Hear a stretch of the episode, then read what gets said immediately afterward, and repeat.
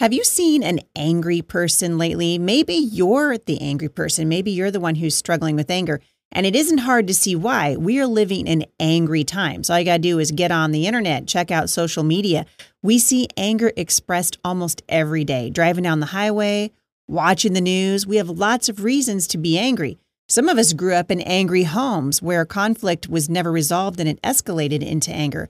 But the Bible never calls anger a sin per se, but it does say that the way that we express our anger can be sinful. This is a great conversation, and we're going to have it. Stick around. I think you're going to be encouraged.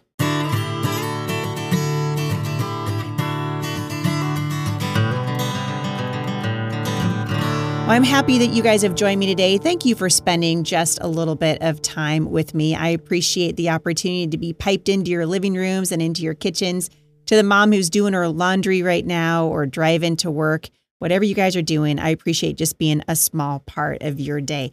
If you're interested in having your questions addressed here at the show, you guys know the drill. HeidiSt.John.com forward slash mailbox Monday. Uh, scripture has a lot to say about anger, and I'm going to take you through a lot of those scriptures today, including how to best diffuse our own anger as well as somebody else's. And if the Bible shows us that it can be done, it can be done. The Bible also teaches us that not all anger is wrong. Righteous anger stems from anger that arises when we witness an offense against God or against His word. Righteous anger cares about others, it attacks the sin and not the sinner. I've had a lot of you asking me about my righteous indignation, my anger about the transgender movement and the lie that is being perpetrated, especially on our young people today with regard to what is happening in our schools and in the culture. And I believe, I really do believe, if, the, if Jesus was walking the earth right now, this is one issue that would just hack him off. God loves children. His heart is for children. And to see God's beautiful creation maligned this way is just unbelievable. Uh, Richard Dawkins, who is a well known atheist, uh, came out the other day in you know defense of J.K. Rowling, who's been obviously targeted by the LGBTQIA parentheses asterisk, you know, super quotation mark mafia crowd, they have attacked her because she said that there are only two sexes. There are two biological sexes. This is a biological reality. And Richard Dawkins was saying, you know, of course, he doesn't believe in God and he thinks everything can be proved with science, which uh, isn't true. There's, there is such a thing, Mr. Dawkins' faith, and we do have to have faith for some things in this world. But the science of biological sex is a reality and it makes me angry. Someone sent me a video the other day. I couldn't even get through it. Somebody sent me a video the other day of a surgery that's performed, uh, what they call a male to female surgery that's performed on young boys. I, I'm not even going to describe it here. It's so graphic and so disgusting. I couldn't even watch it. I, I cried watching it. It makes me angry. Just this this righteous indignation wells up in my spirit because I know that we are injuring boys and injuring our daughters in the name of a of a pseudoscience in the name of something I believe to be absolutely demonic. And righteous anger is something that's in the Bible. It it it shows that we care about other people and we want to attack the sin, attack the lie instead of attack the sinner. And this is why I keep telling you this is not about whether or not gender dysphoria is a thing, for example uh, it, it's a thing. The question is, how are we going to handle it? And we have handled it so badly. We have handled it in, with evil intent in our hearts. The transgender industry is billion dollar industry. I'm going to have a guest on my show on Friday that's going to talk a little bit more about this, but I think we should be angry about it. But listen to what the Bible says in Psalm verse 7 or Psalm 7 uh, verse 11. It says God is a righteous judge and a God who feels anger and indignation every day. You guys, God gets angry. God is God gets angry. God looks at what's happening to his children, to his creation, and it makes him angry. There is a righteous anger. Mark chapter 3, verse 5, he looked around at them with anger, talking about Jesus, grieved at the hardness of heart, and said to man, stre- said to the man, Stretch out your hand. And he stretched it out, and his hand was restored. God's heart is always for restoration, always for healing. The Bible says that Jesus wept uh, over the sin of the people in the world that he sees. It must break the heart of Father God, this beautiful world that he created, to see it so ravaged by sin. The Bible says that the world is literally groaning under the weight of, of, of sin. And I don't know if you guys can feel it, but boy, howdy, I feel it. I feel it. And yet, God's given us clear instruction in His Word that we are not to sin in our anger. So it's not a sin for Christians to become angry. And in fact, it says this in Ephesians 4 26. It says, Be angry and do not sin. Do not let the sun go down on your anger. So it's not wrong to be angry when you see something and it makes you angry. Maybe your child has made you angry. Maybe your child has done something that deserves to be uh, deserves some some consequence or deserves you to say, "Hey, no, that's not okay." It's all right to be angry. What we don't want to do is sin in our anger. And let me let me let you in on something. For for those of you who are relatively new to my show, you may or may not know this, but I grew up in a home with a very angry man, a very angry man. And anger, mom and dad, listen to me because some of you are being you know perpetually angry at your children. Maybe your outbursts are more often than they should be. Maybe you say things in your anger that you should not say. And i'm here to tell you right now you imprint the hearts of your children and your spouse forever with that anger. And the younger the child is exposed to that constant anger and that lack of feeling safe around you and the lack of being secure that sin, that manifestation of whatever it is that's inside of you, is injuring those around you that love you the most. And we want to consider what is the fruit of our anger because there is fruit from it. And when we are out of control, when we say things that we shouldn't say, and we've all done it. So I'm not talking about, you know, the, the occasional outburst. I have certainly been guilty of sinning in my anger, right? Uh, and I think we all do that. I'm talking about the habit of perpetual anger, whereby you excuse your behavior and you act like a jerk to the people that are around you because you had a bad day. So you come home and you kick the dog. You guys know what I'm talking about? Or maybe you have an explosive temper that no one can predict. That is sin. And God doesn't want you to treat other people in this way or to have your life be marred by anger. And so it's important to consider what can result from our anger. Maybe it produces actions that are devastating to the people around us, or maybe your anger can be channeled for the glory of God and it produces an action that makes the world a better place and helps people hear the gospel, right? So maybe your indignation. So, like for example, my anger it's what's what's what's happening to our children in the public schools was a large part. It was the 2016 decision of Barack Obama to open up our bathrooms to anybody who identified as whatever biological sex they thought they were that day. And I immediately, I remember where I was when I heard that in the news. I was in Chattanooga, Tennessee, getting ready to travel uh, to another state to speak again. And I was so heartbroken. I literally cried over it, angry for what I knew this would do to our children. And out of that anger, the Homeschool Resource Center was born. And so let God channel your anger and your frustration at the sin and the wickedness that you see around you for his glory. The the pregnancy resource centers are a response to the anger that we should feel, the righteous anger at the uh, the brutal killing of the unborn in this country. There are good things to do with our anger, but the bad things are sometimes we retaliate, sometimes we isolate. You ever seen somebody gets angry and they they give you the silent treatment? Moms, maybe you're doing that to your husband. Whoa, whoa, whoa. That is sin. That is a wrong way to handle your anger and your frustration. Uh, we shouldn't be doing that. You know, uh, sometimes we uh, we injure people with our words because we're angry. That retaliation, you know, we say something that we know is going to get that person in just the right position, and maybe that causes them to potentially stray away from their faith because of the things that we did. The Bible teaches us that we should be slow to become angry and we want to take the emotions that we are feeling uh, in whatever situation that we find ourselves in and say, Lord, help me to conform myself to the image of your son. Help me take this anger that I'm feeling, this frustration that I'm feeling, and use it for something that's good. Help me to respond to the people in my life that uh, are hurting me or the situation that's hurting me in a way that brings you glory. And one obvious sign that anger has turned to sin is this instead of attacking the problem that we're experiencing, we attack the wrongdoer. Let's look together at Ephesians chapter 5, verses 15 to 19. Let's read this together. Rather, speaking the truth in love, I'm going to stop right there. So, you guys know I am a, I am very passionate about speaking the truth. uh, my my life as an as an adult has been really focused on helping people put feet to their faith. I like to ask people if your faith found its voice, what would it say? What would God have you say to a culture that's broken and hurting and wounded and crying out for uh, for the healing that comes from the Lord? Our faith should be, according to Psalm 104, verse 7, a faith that speaks. Our faith should have a voice. Our faith should speak. And the Bible says we are called to speak the truth in love. Now, sometimes people don't like the truth. There are people that listen to this show that don't like it when I call out sin or I'll, I'll say something the way that I see it, or I say, hey, take your kids out of the public school system or whatever it is.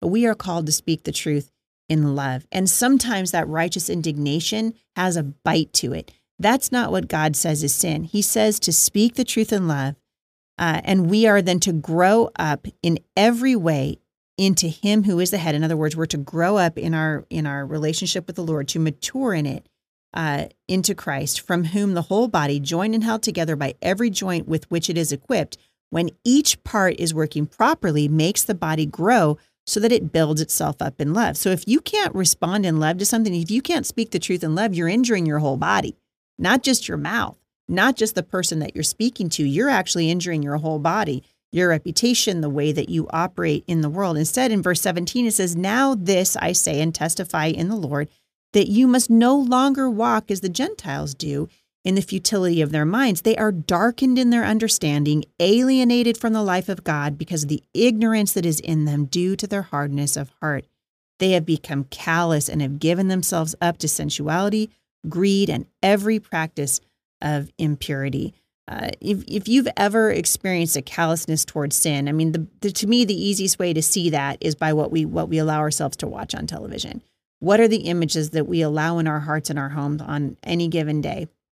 That's a really good way to see if you become callous towards sin. But another way is if you have just grown indifferent to your own anger, to the outburst that you have uh, against a child that's frustrating you, for example. So if you're known for just snapping at your kids and you're known for being this grumpy mother or grumpy dad, it doesn't please the Lord. The Bible says if you're angry, don't sin in your anger. Let's look at Ephesians 4 again, only this time skip down to verse 26. It says, In your anger, do not sin. Do not let the sun go down while you are still angry and give the devil a foothold. Boy, howdy, if that's not a, a, a, advice for a good marriage, I don't know what is. To not let the sun go down on your anger. My husband and I have had this sort of rule in our marriage for a long time, and that is we try really hard not to argue after 10 p.m. because nothing good comes from it. Because we're both angry, we're both frustrated. Maybe we waited too long or waited till the end of the day and you finally say the thing that you're just like, that's been bubbling up all day long. And uh, the Bible says, don't let the sun go down in your anger. But I also want to encourage you, maybe don't uncork Pandora's box at the end of the day either. Uh, because we don't want to go to bed angry with each other. And why? Because the Apostle Paul says you're allowing the enemy then to get a foothold. He can get a foothold, which is exactly what he wants in your life. Verse 28 says, Anyone who's been stealing must steal no longer, but must work doing something useful with their hands, that they may have something to share with those in need. Again, the Bible is always others focused. The gospel is others focused. Verse 29 Do not let any unwholesome talk come out of your mouths, but only what is helpful for the building up of others according to their needs. Why? That it might benefit those who listen. And do not grieve the Holy Spirit, with whom you were sealed from the day of redemption. Get rid of all bitterness rage and anger, brawling and slander, along with every form of malice. The Bible has given us very clear instructions as to what God expects. He says, get rid of all anger. Let's talk for a second about angry children because a lot of us have had an angry child. Raising an angry child can be very challenging. And I think the key to that is to teach our children how to honor God even when they're angry. And you guys, you've heard me say it before you can't pass on what you don't possess. So if you want to teach your child how to be self controlled and how to be controlled in their anger, then they can't be watching you as a parent with a lack of self control and an inability, a seemingly unable, you're seemingly unable to control your own anger. Because all this does is show your child that you're a hypocrite.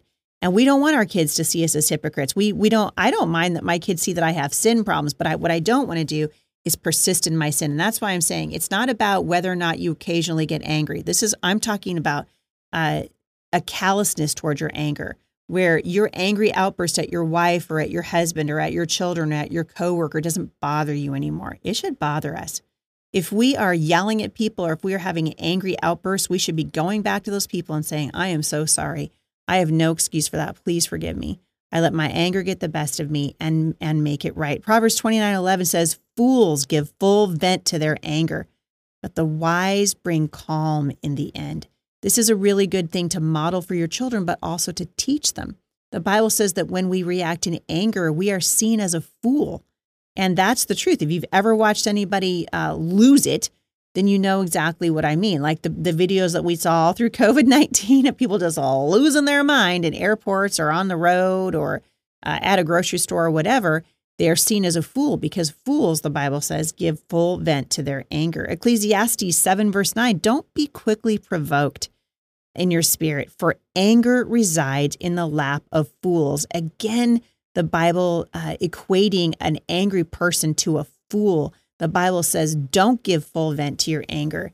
And that leads me to the last point I want to touch on today, and that is the topic of offense. Because we live in a culture that is so easily offended.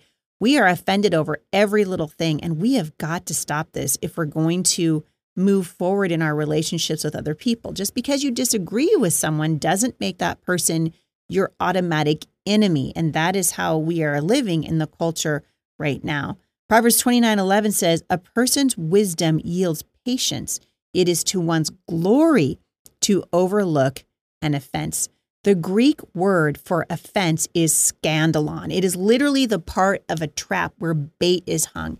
And I think in many ways, we um, when we allow ourselves to be easily offended, if you've ever been around someone who's easily offended, or you have to tiptoe around someone who's easily offended, uh, you know that it not only does it damage your relationship because pretty much they don't want to be around you. I mean, if everything that you do, uh, if everything that people say around you, you take it personally, you act on your your offense rather than let it go, uh, then you're hurting the relationships around you. Most of the things that we allow to sink into our hearts and kind of ruin our day, they're me problems. They're not us problems because we're choosing to let ourselves become offended rather than let something go. And that's really what Solomon is saying here. Uh, he's just saying a person's wisdom yields patience. It's to one's glory to overlook an offense.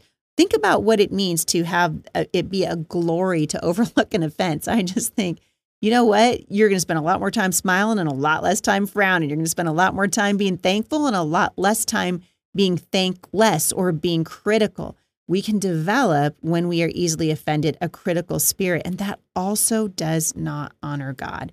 And so, as you consider your heart today and the hearts of your children, especially, ask the Lord to show you Father, do I have a heart of anger? Is my relationship with you being hindered by my anger? Is my testimony of you being injured by my anger? And as someone who grew up in a very angry home, I can tell you right now that the the impacts of an angry parent last for a lifetime. They really do. And so I just want to encourage you, wherever you are, uh, if you're struggling with anger, take it before the Lord because God says it's not wrong to be angry. We need to be careful not to be easily angered, right? I mean, there there's a point in which you'd be like, really? You got to be angry about that? You know, sorry that you just dropped that jar of pickles and broke it on the ground, but it's no reason to lose your mind over it, right? sometimes I think we just allow ourselves to get into this habit of being easily angered. And that doesn't honor God either. But if the Bible tells you that there's a way out of that angry response, then we know that it can be done. And God wants to walk with you in this process. And I'm telling you what, I'm here to say it will help you have a healthier marriage and healthier relationships with your children and those around you if you can get control of what VeggieTales would call those angry eyebrows. All right, you guys. Hope that's been encouragement for. I don't know who that was for today, but uh, I think it's for somebody because it wasn't on my list today. I thought, you know, I'm going to talk about this today. I think it's really important. If you haven't joined me for my new Bible study, it comes out the first week in April. We are going to be going through Genesis chapter one through eleven. The uh, the the passages so often that my friend Ken Ham talks about the Genesis 1 to 11 attack, the foundational attacks that are being levied against the word of God, the authority of God, and the good news of the gospel that is really foundationally laid for us in Genesis chapter 1 to 11. That study is called Supernatural Having a creator changes everything. And I think you guys are going to love it. That that study is open to all women. So if you're interested in joining, you can join it at momstronginternational.com. And now is a great time to do it. All right. Have a great day, everyone. Thank you for listening. We would love your support uh, for what we're doing here at Firmly Planted Family. If you want to get behind our vision to help bring homeschool resource centers to families across the United States, we would love to partner with you in that. You can give directly to us by sending a check to 11100 Northeast 34th Circle, Vancouver, Washington 98682, or you can give online, and I will link back to that in the show notes today. Have a great day, everyone. Thank you for listening, and I will see you right back here tomorrow at the intersection of faith